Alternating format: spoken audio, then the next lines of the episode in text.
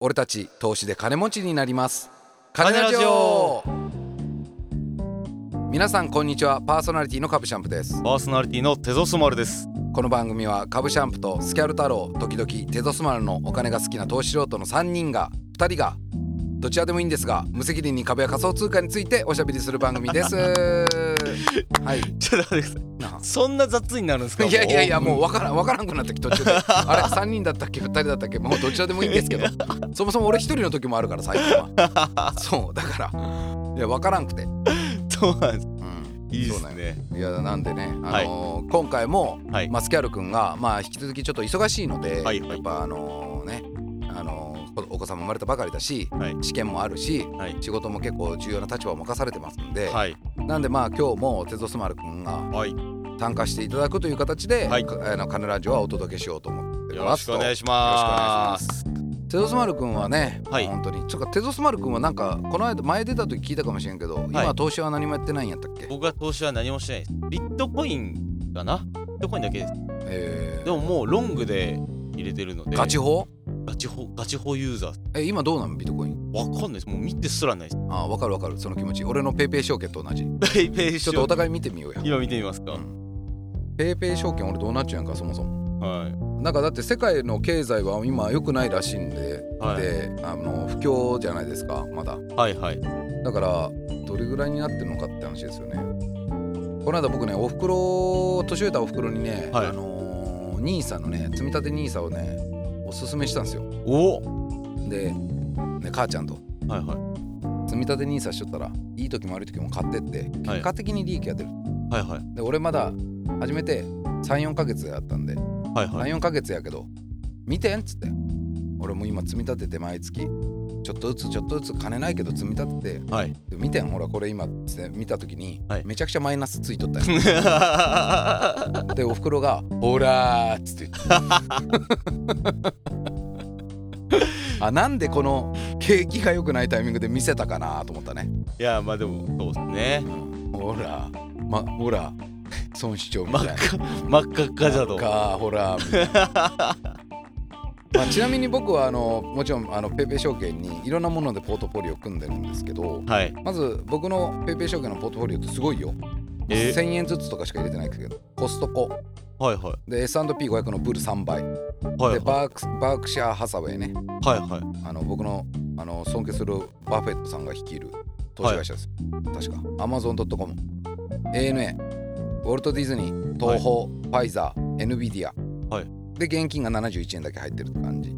が株ねお俺これが俺のポートフォリオで、はい東進は、えっと、未来の未来の世界 ESG、ーはいワはングローバルバランスいはいはいみたいなそこら辺のこうなんか貢献系えー、未来の世界ってあれですよねアメリカの ESG やけどとかでじゃ違いましたっけうんなんか俺もこれよくわからないけどねなんか名前いいけどこれにしたみたいな感じなるほどで投資元本が、えー、5075円をその ES 未来の世界 ESG とグローバルバランスに入れちゃうんやけど、はいえっとそれはね4466円寄付含みうん損益がうん含み益がマイナスの609円か、うん苦しいで苦しい株の方は、えっと投資元本が1万1429円ペイペイのね はいはいで今が1万4188円き含み益がプラス2759円っおおていう状況なんかあんま素り晴らしいななんか経済があんまり良くないなって感じはいこのグローバルバランスとかそういうの入れん方がいいんやねえかなと思うよねちょっとねうんまあどうでしょうねバランス型なんです俺俺がけどまあその投資信託の商品の銘柄うがんなんかもうそろそろなんか違うやつにしようかなと思ってきたそうなんですかうんなんかいろいろ増えよんよペイペイ証券もさ昔なかったんやけどはい ETF 系もめちゃめちゃ増えちゃうきさあそうなんですかうんそこら辺なんかそういうのに入れた方がいいんじゃないかなと思ってゴールドとかもあるけどね XM トレーディングじゃないけどうわめっつうかもう僕の場合はもうログインしてなさすぎて、うんはいもう分かんないっすあもう入り方わからんちことあの更新してくださいっていう通知が入ってきていて見るのにめっちゃ時間かかるっていうぐらいもう見てなかったやばいやんでも今マネーフォワードの方で見たんですけどうんこの1年間の動き見てくださいでも多分バリバリ減っちゃうやんめちゃくちゃ多分マイナスになってますう何本入れちゃったん4万ぐらいまあまで一時20万ぐらい増えててああすごいやん、はあその時に理学主義よかったね、そうですね、まあみんなそう思うきみんなそう思うみんなそう思うよみんな多分そう思いそまうすそうそうみんなそう思う よこの時の宇宙が良かったかとかあーはいこれカッチが良かったとかみんな毎日思いながら生きちょき安心していいそうですよねうん、安心していいよ今そこでねこれ聞いてる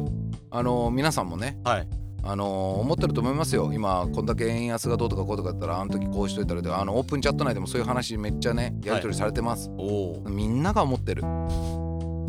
で中にはあ俺はいこうしてたからラッキーって思ってる人もいると思いますよ、円そうで安すだねったら、あ買っといてそれが上がってるからマジでと俺得したウェイウェイウェイウェイっつって言ってる人いると思うはいもうそんな人でさえ、はい他のものに関してはあこうしとけばよかったなあ東京の不動産ってまた価値が上がってんだないやはい手放さず買っあ持っといたらよかったなとかはいはいあ売りゃこのタイミングで売りゃよかったなとかみんな思ってるから そんなこと思いながら生きていくのが人生だから、なるほどうん、いいなんでまあそれをねみんなでこうね七点抜刀しながらはいはい楽しんでいくっていうのが、まあ、この「金ラジオ」の世界ですよ。なるほどうん面白いなまあ、そんな感じですかね。はいはい、まあということでね、はいあのーやっぱり僕はね、あのーそういうなんていうかもう向こう見ずにね、はい未来に突き進む、はいこう何の後ろ盾もなくはいはいこう突き進んでいくような人たち、はいまあ、そういう人たちが「金ラジオ」のリスナーだと思ってるし僕そうです自ね身もそうでありたいともちろん思ってる。確かになんかもう保守保守的にならずね、はいもうとにかくガンガン攻めて、はいガンガンお金回して経済盛んにしていこうっていうのが、はい僕らのスタンスじゃないうわだからそれはさすがもうあぶく銭は持たないというかね、はいなんかもうね炭鉱夫じゃないですあかあもうそうそうそうそう もうそうもう場所も行ってるからねそうですそうそう場所も行っちゃってるからだからもうそのなんかもうなんか金を宵越しの金を持たないじゃないけど、はい投資ガンガンしてって攻めてこうぜってはい守りの体制でいくのはやめようぜっていうのがこの「金ラジオ」なわけじゃないですか。えなんかー、今日のトークテーマはこちらですよ。おはい。今日のトークテーマですね。こちら、えー株シャンプーが加入した生命保険。いやいやいや逆じゃないですかうんスーパー守りの話。守りにうはんなるじゃんか スーパー守りの話なんやけど。そうなんですよ。なるほどははい。あのやっぱね立場があるので、いはやっぱその僕はもう今家庭を持ってないですよ。結婚してないんで、結婚してないから家庭はないけど、いやっぱその会社もあるし。はいまあ年老いたお袋がいますから、はいまあ、ちょっと生命保険ちゃんと入ろうと、まあいちゃやちゃんとした社社長になったから、はい生命保険でもちゃんと入ろうと思めっちたゃのくちゃいいことじゃないですかあありがとうそうなんですよなんででも意外にこう生命保険のことをちゃんと考えることなくて前はい保険でお金無駄にしてますよって会話やったんやけど、はいでもあの生命保険に自分が入ってみてはいの感想みたいなのがちょっとまああおっおてちなみに僕が入っあの今まで入ってました生命保険入ってたのえっとね共済あ県民共済県民共済はいとアプラック、はいはいで県民共済そうそうアプラックがガンで県民共済があのーまあ、怪我とかそうそうそうそうそうそうそうそうでなんか掛け捨てかはい掛け捨ても俺よくわからんねんけど、はいあどういうことなん掛け捨てって、もう掛け捨ては毎月、まあ、例えば何百円払ってでうんその期間払払い込みしてる期間の時に自分が怪我したりする時にはその掛けた分の保険金が入る、それだけで掛け捨てだからあのなんすか60歳とかまで契約したりしてるけども何もなかったら払い込んでで帰ってくるるとかがないっていう、でね今回俺が一番大きかったのがその掛け捨てじゃないものにしたいと保険会社さんに言ったんですよ、はいけど説明されてううんなんか説明されてというかその人たちのこうなんか話を聞いてるうちに、はいえ掛け捨てでよくねと思ったよはいはい僕は、っていう話をね、はい今日したいんですけどおうあごめんなさいちょっと下手になっち ゃったペペイペイ証券からなっちゃっ米米証券たが 米国株の暴落ランキングが来た暴落率ランキン グテスラが一番暴落してますあじゃあテスラが一番上がってるあそうなんで9%、すねうん、カーニバルっていうところが一番下がってるえー、全然見てないけどねすごっこれこのお知らせちょっと待ってください一回ね携帯しまうんではいでいやでねそのっていう話なんですよ、はいあのつまりその掛け捨てでもいいんじゃないかと思ったっていうまあそこら辺もちょっと話していきたいんやけど、なんでまあまず僕が入った生命保険が、はいあのージブですジブ、はいあれですよねジブラルタ生命はいジブラルタ生命ですうわチャレトっすねやろうあーすがアプラックマンとか東京会場とかいろいろあるやんはいやっぱジブラルタってかっきいいよね、やっぱ外資系うん、なんですねそうでジブラルタ生命保険に入ってて、はいそれがねちょっと今ここに保険証書を持ってきたんですけどはいえっとねちょっと見てみようか3つなんか入ったんや3つも入ったんですね3つというか3なんこれ3つでもこれなんだ保険証券が3つあるんですよ3そうそうそうまあ多分これ普通の生命保険なんやけど、はい高度障害療養加算型家族収入保険、つはいはいえー指定代理請求特約付きはいはいリビングニーズ特約付き、はいで死亡した場合の,、はいあの一応今はおふくろがあの受取人になってるんですけど、はい毎月、えっと、8万円もらえるみたいなで最低支払い保証が2年間、うん僕が死んだもし、ま、万が一のことがあった時はいですね、はで保険料が3896円いうんでそれを、まあ、ずっと払い続けるって感じでしょうねうんうんなんかこれ今ねちょうどこのラジオ収録するにあたって、はいあれ俺どっちだったっけなと思ったんやけど、はい8万毎月8万やったっけみたいな、うんはいでなんかあれじゃなかったみたいなその何ちゅう年い年一払括いで一括でゴンと何千万かもらうみたいなのなかったっけと思ってそれはあれじゃないですかね毎月自分が積み立てていくえ嘘やとろかじゃないですかわわ普か通んなないですくなったらもらえるっしょいやなんかそれもらえたと思うんやけどねそれ今確認中なんですけどあそう俺それもらえるもんと思ったき8万を毎月もらうかもはういまとめて3000万とか2000万とかをもらうかみたいな、あそれも選べるんですねえーやったはずへえじゃじゃないとしたらちょっともう一回保険さんとお話し いやいやちゃん忘れたわ俺も分からんわ でももう分一個かんないですよねで次に入ってるのが、えー医療保険、はい14種別が14なのかなこれ、うんなんかえーっとね医療保険の三大生活習慣病入院特則付き A 型、はいで基本入院給付金はい日額みたいなの、えっと災害入院給付金失病入院給付う金が基本入院給付金日額かける入院日数、んで手術放射線治療給付金、うんでこれが基本入院給付金日額の、えーや薬状所定の倍率はいはい薬管所定の倍率か、はいで骨髄、えー、松なんこれなん松なんとか血管どれですか細胞松なんとか血管細胞抹消本当か絶対に違うよ末梢血管細胞最終給付違う金んですかねがえっと、基本入院の給付金日額かける20あだいたい基本入院給付金の日額が5000円ですよちなみにそれぐらいそのもんへーあそうなんだで入院支払い限度が60日うんうんでこれは終身保険期間終身の払い込み期間終身保険料が2880円はいはいあ金額まで伝えていくんですかなんでいやいや全然いいっすけどなんで先進医療給付金で先進医療の技術にかかる費用のあ払い込みじゃなくてもらえる金額非保険者が負担すべき金額がをこれはさらに対応してるのかなそれが、えー、と保険料プラス114円がついちゃうけね10年間、はいってな感じうーんえちなみにさっきの生命保険どうなってたんだろうさっきの生命保険ははいそうやね保険期間が保険料払い込み期間が保険期間で保険期間が28年うん28コウさんいくつですか今は37そうだけど65になったらこの保険はもう掛け捨てになるちょっとああはいはいだけどよ40ぐらいに俺が死んだ時は一番高いんよあイメージついたわあそうそうそうだけど40歳ぐらいに俺が一番働き盛りの時にはい他界した場合は一番もらえる保険料の金額が高いはいはいでも60につれてどんどん下がってくるっていうのがこの生命保険っはいはいてせ説明されたなだるかほらど大体の生命保険そうやろ多分大体そうですもんだって60とか5060になったら亡くなるリスク高くなるやんだそうですねけど65でおしまいねっていうのが今まで俺意味わからんかったよ、はいなんでその65でおしまいなのみたいな こんだけ金払わせちゃって、はいでもその金戻ってきませんち、はいヤクザやんと思ったよ、はいけど今回あなるほどなと思っああなるほどたということでまずこれが2つですねおいおでもうラストが1個だけ毛色違うやつ入れてますはいえー米国ドル米国ドル建て特定失病保障終身保険かっこ低解約返定金返定金返還どれですか戻すっていう字返定金戻すこれなんていうのなんで外資なのにこんなに漢字使うんどこですか俺よ一応あんの返定金とかなんか書いてある返定礼解約返礼金方それ返礼金じゃんかいあえは返類な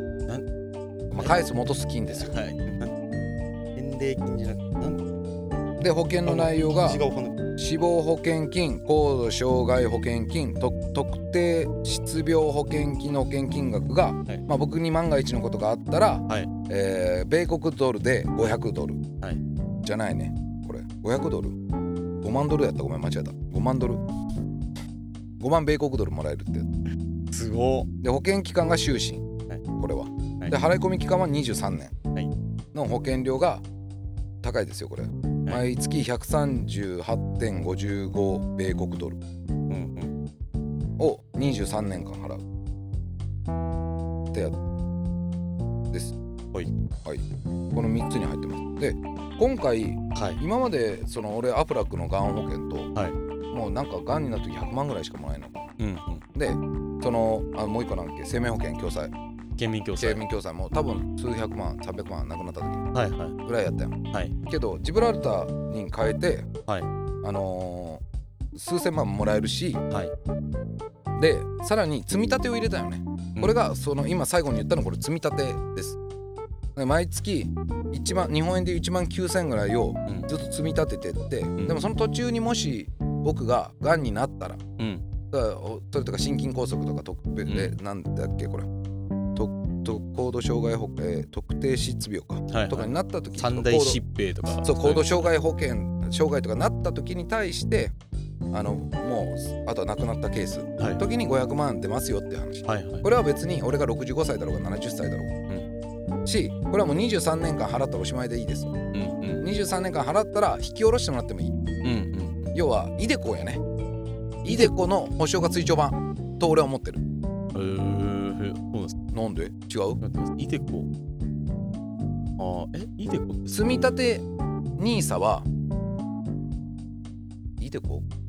あれイデコって何でしたっけえー、どんなんでしたっけテゾスあのちょっと待ってくださいいや例えばあれです積よね立 NISA は、はいえっと、ずっと積み立てていくやん、はいでその NISA の保険金がさ、いあのーあれやんなんっけそのおろす積みあ立てれて拠出年で金でしたねそうそうイデでコ個人拠出型年金は、はいえ同じ NISA とほぼ同じようなノリのくせに、はい65歳ぐらいまでおろせんくない確か60歳か65歳ぐらいになったら初めて払い戻しが始まそうるでしたねでそれまでなくなっても意味がないそうでしたでそうし今た回なんで俺このもともと兄自分の兄ちゃんがいて兄ちゃんがジブ,、ジブかなんか入っとって、はいはいでその担当の人、まあ、ジブいい、えーをいい人やき紹介してるわっつってて紹介されて、まあ、はい、整理して入ったんやけど、はい他のやめてねアープラックと共済申し訳ないけどやめたでこれに入ったんやけどうんでこの1万9000のは僕あのその入るまでちょっといろいろ考えたんですけど、はいいい結果的にいいなと思っておうおうだからイデコは例えば積み立てていくけど60歳になるまではまずもらえません、はいはい NISA は、えっと、引き下ろせるけど、んえっと、引き下ろせるだけ、んうん今現状の自分が積み立てたもののうん分だけひろ引き下ろせるだけはいはいそれのその運用成績を、はいでもこれは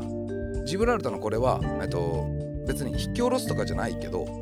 自分に万が一がんとか大きい病気になった時に500万がもらえるし、はい23年間ちゃんと積み立てたらそれもうもらってもいいよああはドル建てのやつ終いうんうんわったらあの要はこの500万 5, 5万ドルぐらいまで到達したら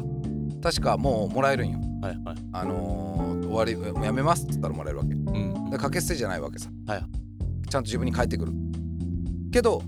今現状さ例えばじゃあ50歳で何かあった時ってさ、ん1万9,000ずつ積み立てたってもさ600万とかいってないやん多分400万とかぐらいかうん300万ぐらい、でも万が一俺に何かあった時はご一応5万ドルは絶対もらえるんようんうんだしなるほそう65歳になったら自分でそのああもうがんにもなりそうにないし今更がんになってももういいいいんで、はいそれよりも600万孫に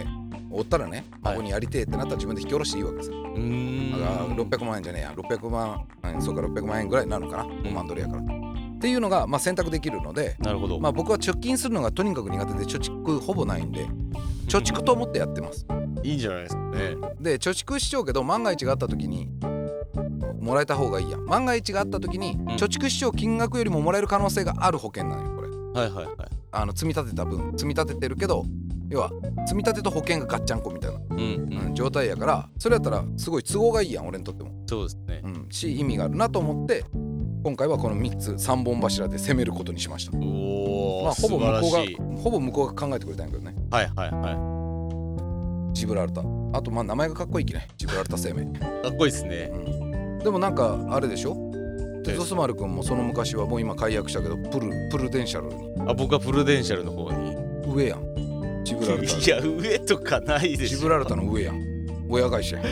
やいやいやたまたま僕も紹介してもらった人がプルデンシャルの人だけどあそうだだかから一緒ですよらプルデンシャルジブラルタ PGF ですかね BG BGF とかある PGF 生命っていうのがありますうーんあそプれルデンシャジブラルタファイナンシャルでもなんかジブラルタのその担当さんが言う曰くやっはぱいその、違うって言ってたけどね同じ保険会社っていろいろと子会社持ってるけど、あの若干違うとは言ってたけどねあそうなんですうんやっぱなんか扱えるもの扱えないものがまあ確かにそうです結構変わってますっていう話でした、で僕はいは、あの別にジブラルタを押すわけじゃないけど、まあ、今回いろいろと話してジブラルタ話せたか話したからこそあのさっき言ったように掛け捨てでもいいなと思ったよ、はい例えば俺もさこの生命保険のやつって65歳ぐらいまでかなうんそれ以降はもう掛け捨てやからうんもらえんわけさ今まで入れたお金そうですねでも保険会社はそれで成り立っちゃうと思うよまあ保険ですからねうん、で保険会社がそれで成り立っちゃうねこな成り立っちゃうというよりは、うんえっと俺じゃない人で俺が65歳になった時、まだ30歳40歳の保険入った人たちが亡くなることがあるわけはいはいそのお金に俺のお金は運用されるわけよねまあそうですね逆にもうしかりなよ、うん俺が3ずっとつ30004000払い続けていくやん、はいけど俺に340歳の時何かあった時に俺に3000万とか4000万が俺の家族に受け渡るのは、ん他に保険に入ってくれちゃう人たちが相互扶助してくれちゃうわけねそうですねで保険はジブラルタのそのプルデンシャルができた時にプルデンシャルのこの理念みたいなのがあるんですよ、はいはい今目の前にはお客様サポートガイドしかないけ どさもう違うやつ持ってきちゃったいや俺ずっとなんでこれが置いてあるの違かうなやっつて持ってきちゃった理念の話しようと思ったのに違う俺やつ収録の時に電話するんかと思いましたもん違うやつ持ってきちゃったないやあのー保険っていうのはね、はいそもそもジブラルタができた歴史みたいなのがジブラルタの書類が送られてきた時に書いてたんはいでそれはあのなんかどこやどっかの国やなこのジブラルタのロックのマークよプルデンシャルのロックスこのプルデンシャルのマークってこれ岩やんあ山なんよジブラルタじゃないですプルデンシャルもよ見てかあプルもそうでしたっけもプルデンシャルも多分一生よいやロックやろう覚えてないやちなみに全然話変わる戻るんですけど漢字は返礼金だったんですよまあ返礼金やったあと抹抹消血管もあったんですよあ本当になんでえこのタイミングでそれ言ってくるうちもうマウント以外の何者でもえどうするちょっと不安になってたんでいやいやもうマウントでも何もマウマウントやんただのプルデンシャルのこのね岩なんてジブラルタロックかそうジブプルデンシャルファイナンシャルとかの共通のこれジブラルタロックっていうまあ岩なんかならしいよそうなんですあジブラルタ本岩当じゃない一緒一緒なんですかねそうそうそうジブラルタロックっていうのはあの創業者であるジョン・ F ・ドライデンドライデンが安心と信頼の象徴であるジブラルタロックをコーポレートマークに採用し、んまあお客様に安心とジブラルタ海峡のにあるジブラルタロックらしいですようーん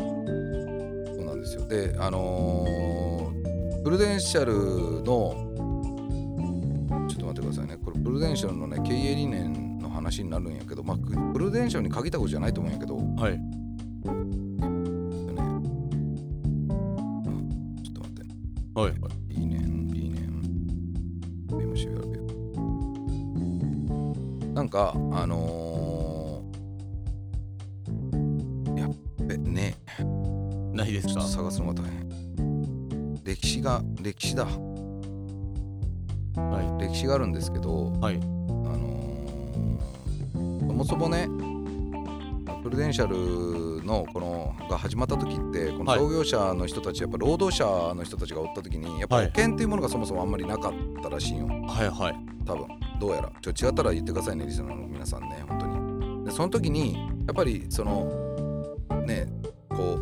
う働いて亡くなった時とかに全くないから、はい最初みんなで金を今日補助相相互扶助し合おう九十はい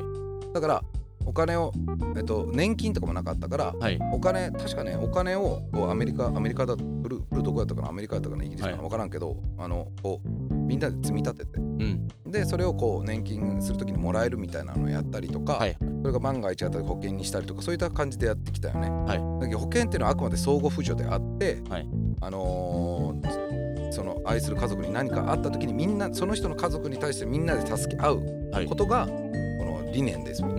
んだから掛け捨てはまあ別にその説明なかったけどはいはい俺は勝手に理解しただからはい掛け捨ては、あの掛け捨てであじゃないと成立しない俺がはい掛け捨てを拒んだら、いみんなが掛け捨てを拒めるわけやはいそうなったら340代でまだお金そんなにね保険かけてない人が亡くなった時に、はいその家族が食っていくだけのお金はどこからも捻出できんわけさだかそうですねらそれを理解した時にはい あ掛け捨て悪くないなと思ってはそらそうだそらそうだなと思って俺が掛け捨て拒むってことはみんな拒むから、いそしたらもう入れた分だけしか返ってこんわけやいうんうん保険の仕組みでも何でもないわけや、はい そんな基本的なことに俺は気づかなかったんだなと思って。まあ、でもそれにしてもやっぱいい保険悪い保険あるきさ、はいまあ、そういった意味で俺はジブラルタが今自分には合ってるかなと思ってジブラルタにしたってあ感じかー素晴らしいですねないや、うん、まあ分からんけどねこれで合っとるかやっぱり商品とかはもちろんですけど会社の理念に共感するってめちゃくちゃ大事だなってうんその仕組みだったりとかそうだよねミッションとかなんかまあ、うん、あここ書いてあるそうで1875年ですよプルデンシャルファイナンシャルファイナンシャルができたのははいプルデンシャル・フレンドリー・ソサエティとして創業しました創業さっき言ったジョン・ F ・ドライデンの掲げた基本理念は社会の絆である人間愛と家族愛のふ不屈の不屈なのかなこれ家族愛の待ってねなんて言うんだろう普及だ家族愛の普及の原理を実現すること、はでその当時のアメリカはけず経済の強行経済強行があってうんそれに続く不況の時代やったらしいよではい移民の大量流入によって、ん都市はもう本当にスラムみたいになっちゃったうんはいはいその不衛生な生活環境は庶民の死亡率を一気に悪化させてそれを招いていたのが当時の時代背景らしいよね。はいでは一い般の庶民がその一般の庶庶民は今僕らが想像するアメリカとはもう想像もつかんほど貧しくてはい悲惨な生活を強いられていてはい家族のはい埋葬費を捻出することさえ困難な状況でした。そうそう書いてそたんなになんですね、で当時のただ当時の生命保険は掛け金保険金ともただ高額なばっかりで、はいい本当に一握りの裕福な上流階級の人々が加入してるのに過ぎなかったのがそれまでの生命保険やったらしいの一応生命保険はそれその時あったらしいうんただ金持ちしか入れなかったのが現状そうなんですね、うんえそれにー、対一し種のステータスみたいな感じそううそうそうでそれに対してでも一方ではもう保険にも入れないし家族を埋葬する金もねえみたいな人たちがいっぱいおるのが当時のアメリカそれに対してジョン・ F ・トライデンがはいこのような社会の切実なニーズに、まあ、応えるために要はもうその万が一のことがあった時にうん当時イギリスで普及していた労働者保険の導入に努力してはい3セントアウィークから始めたらしいつまり3セントをはい1週間はいはいに非常に安い掛け金で加入できる労働者保険をアメリカで初めて販売したのがこの人だったらしいよね。へえこれによってこれで今日に至るまでプルデンシャルファイナンスはアメリカの国民の、アメリカ国民の、大丈夫ですか、うん、ちょっとしゃ ジブラートさんちょっと聞くこれなんか 聞く保険あるかななんか席が出るんやけどまあいいやでまあそれによってやっぱり労働者の人たちが、まあ、1週間に3セントだけ納めれば何か言った時埋葬費とか出るとか、そういったのがあの家族に迷惑かけんで済むとかそうですねそういうのがあったからそれによってあのプルデンシャルファイナンスっていうのはアメリカ国民の圧倒的な支持と信頼をまあ受けるようになりましたと。はいで順調な発展を、まあ、創業以来遂げて、まあ、現在に至るまで顧客により良いサービスを提供するための新しい金融サービスにも事業を拡張してきていますと、んまあ、ちょっと金融サービスまで事業拡張しすぎたらえぐいけどねなるなほんどかちょっと詐欺っぽい匂いしてくるやん保険会社のそういうのはいまあでもそれは否定する気ないですよ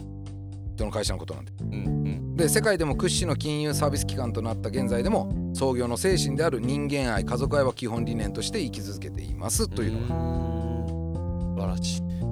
そうだからなんかそれを見た時にあだってその時に思ったよあなるほどなと思ってそっかとはあそういう確かに金持ちが保険生命保険入ってで何かあった時にもらうっていうのはもうほぼ積み立てみたいなノリやんはい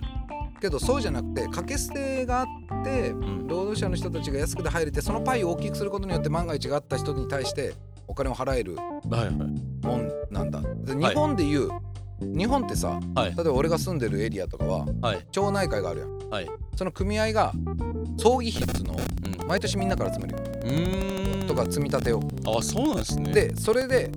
棺桶っていうかあの祭壇を買ったりするわけですあはいはいはいでそれが誰かが亡くなった時に使っていいよって言われる、はいはいえー、そうなんですねうん、ああとはそれ積み立て帳ってやっぱ亡くなった時にお金がない家もあるよはいはいでみんなで積み立て帳そのお金を亡くなった時にお金がないまあそのう亡くなった家に対して使おうやみたいなのえー、相互扶助し合うのを町内会でやるわけ村で、はいはいこれがビジネスしてやりよやり始めたのがプルデンシャルだと思うよなるほど要はでそれ見た時にあそっかだから掛け捨てでいいんやんと思ううーんと無駄なお金ではないきね確あかそのもちろんこれを売る人たちも食っていかなきゃいけんしにはいはい成長していかなきゃいけん企業益うんだきあの別にうんそれでいいんかなと思った時にあもうジブラルタル入ろうかなと思えたなるほど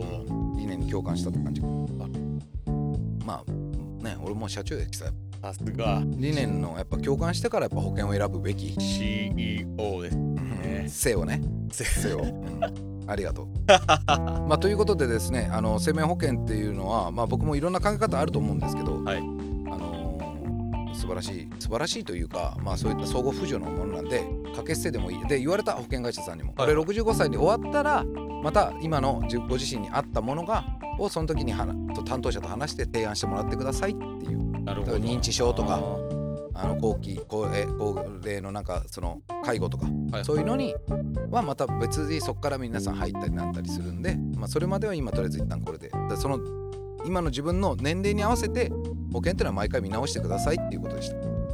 はい、だからずっとこれ入っときゃ安心っていうものはない、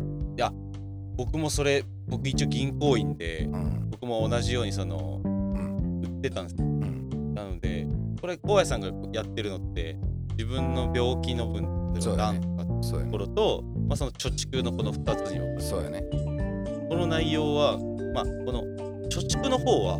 まあ、もうこのままでいいと思うんですけどうこのがんの方に関しては毎年見直した方がいいですとかなんかへえで結構その保証の内容ってめちゃくちゃ変わるんですよへえでも簡単に言えばそのがんとかだったら、まあまあ、もう古いと思うんですけど、まあ、その通院型と入院型ってでうんがんって今まで入院するもんもうんけどうんうがんってほんと日帰りで治療するみたいな感じになってはいはいはいなんでそのむずっと昔にがんの保険入ってたけども通院だけで終わったって言ったら本当は入院しあの保険が下りないとかあるあー簡単に言うなるほど、なのでそれぐらい保険の内容ってめちゃくちゃ変わっていてうんでえーっとなんその3大疾病5大疾病とか言われたりとか高額医療制度って言ってそのそうやねなんか保険が使えるとかいろいろいろんな制度が変わってってるんで、正直毎年まあ毎年は言い過ぎかもしれないですけどそれぐらいのスタンスで見直しした方がいいですよとは言って勉強になるわ まあだけど俺はそういった意味で言うともうなった瞬間スイッチが入るものにしてはいるけどねはいうんなんか県民共済とかもなんか本当にあなたの怪我とか内容に合ってる年齢に対しての保証になって合ってるのかっていうのも、なんかなんとなく生協とかの保険に入ってるとか県民共済がいい、また知り合いがおってとかねそういうの多いよね知り合いがおってるから第一生命とか ねいろいろと多いいや別に悪いことじゃないいとや思うけ全ど然悪いことじゃないちゃ思んうんとですけど保険に入る側も自分のがどの保険が必要なのかちゃんと考えた方がいいってこそうとなんだよねですそれも思った今めちゃくちゃ保険大体見直すと安くなります基本的に昔入りっぱなしになってる人あー見直してください皆さん、はいまあ、ちなみに俺2万6000ぐらい毎月払うんやけどね まあでもその中の1万9000は積み立てなんだなるほ自分の中で積み立てと思って貯金しきらんから、はいちゃんと積み立てていくし万が一の時にはそこからちゃんとお金が出るしうんっていう風に考えて1万9000つ貯金するつもりで積はいみ立ててるって感じ、なるほどそんな感じですわ、あーまあ、なるほど勉強になるね、まあ、だから皆さんあの今ね手筒丸君が言うように、はいあの銀行マンが言ってますから元 いやいあやの保険は見直してください見直した方がいいと思い投ます資信託見直した方がいいやろ投資信託もまあそうですねいろいろ見,、まあ、見直すことはいいことだと思ううん見直すこと自体がとか相手をねつっつくことだけで相手もちょっと気が引き締まるしね担当者もね、うん、なんでまあそういった形で皆さんあのもうこれやっときゃ OK っていうものがこの世の中ないなっていうのを僕は生命保険で感じた今からとりあえず10年20年俺はこれやっときゃいいなと思うではいもまた10年20年後には見直した方がいいし変わってるからうんままあ、毎年見直した方がいいかもしれんしそうです、立場も変われば状態体の状態も変わるやんそうですだから本当そうだと思だから、あのーこれやっときゃいいというものはこの世の中にはないので、い皆さんも生命保険よかったらこれを機に見直されてみてはどうですかはい、はい、そんな感じですかねはい、えー、カブチャンプもスキャル太郎もツイッターやっておりますのでそちらもぜひフォローください、えー、俺たちとして金持ちになります金ラジオは毎週水曜日東京証券取引所の全場売り朝11時半にお送りしておりますまた番組に対するご意見やご感想もお待ちしております、えー、カネラジオ公式オープンチャットですね LINE オープンチャットかカネラジオ 2020.gmail.com までメールをお送りください、えー、本日もお聞きくださいましてどうもありがとうございましたうありがとうございましたそれでは次回のカネラジオもお楽しみに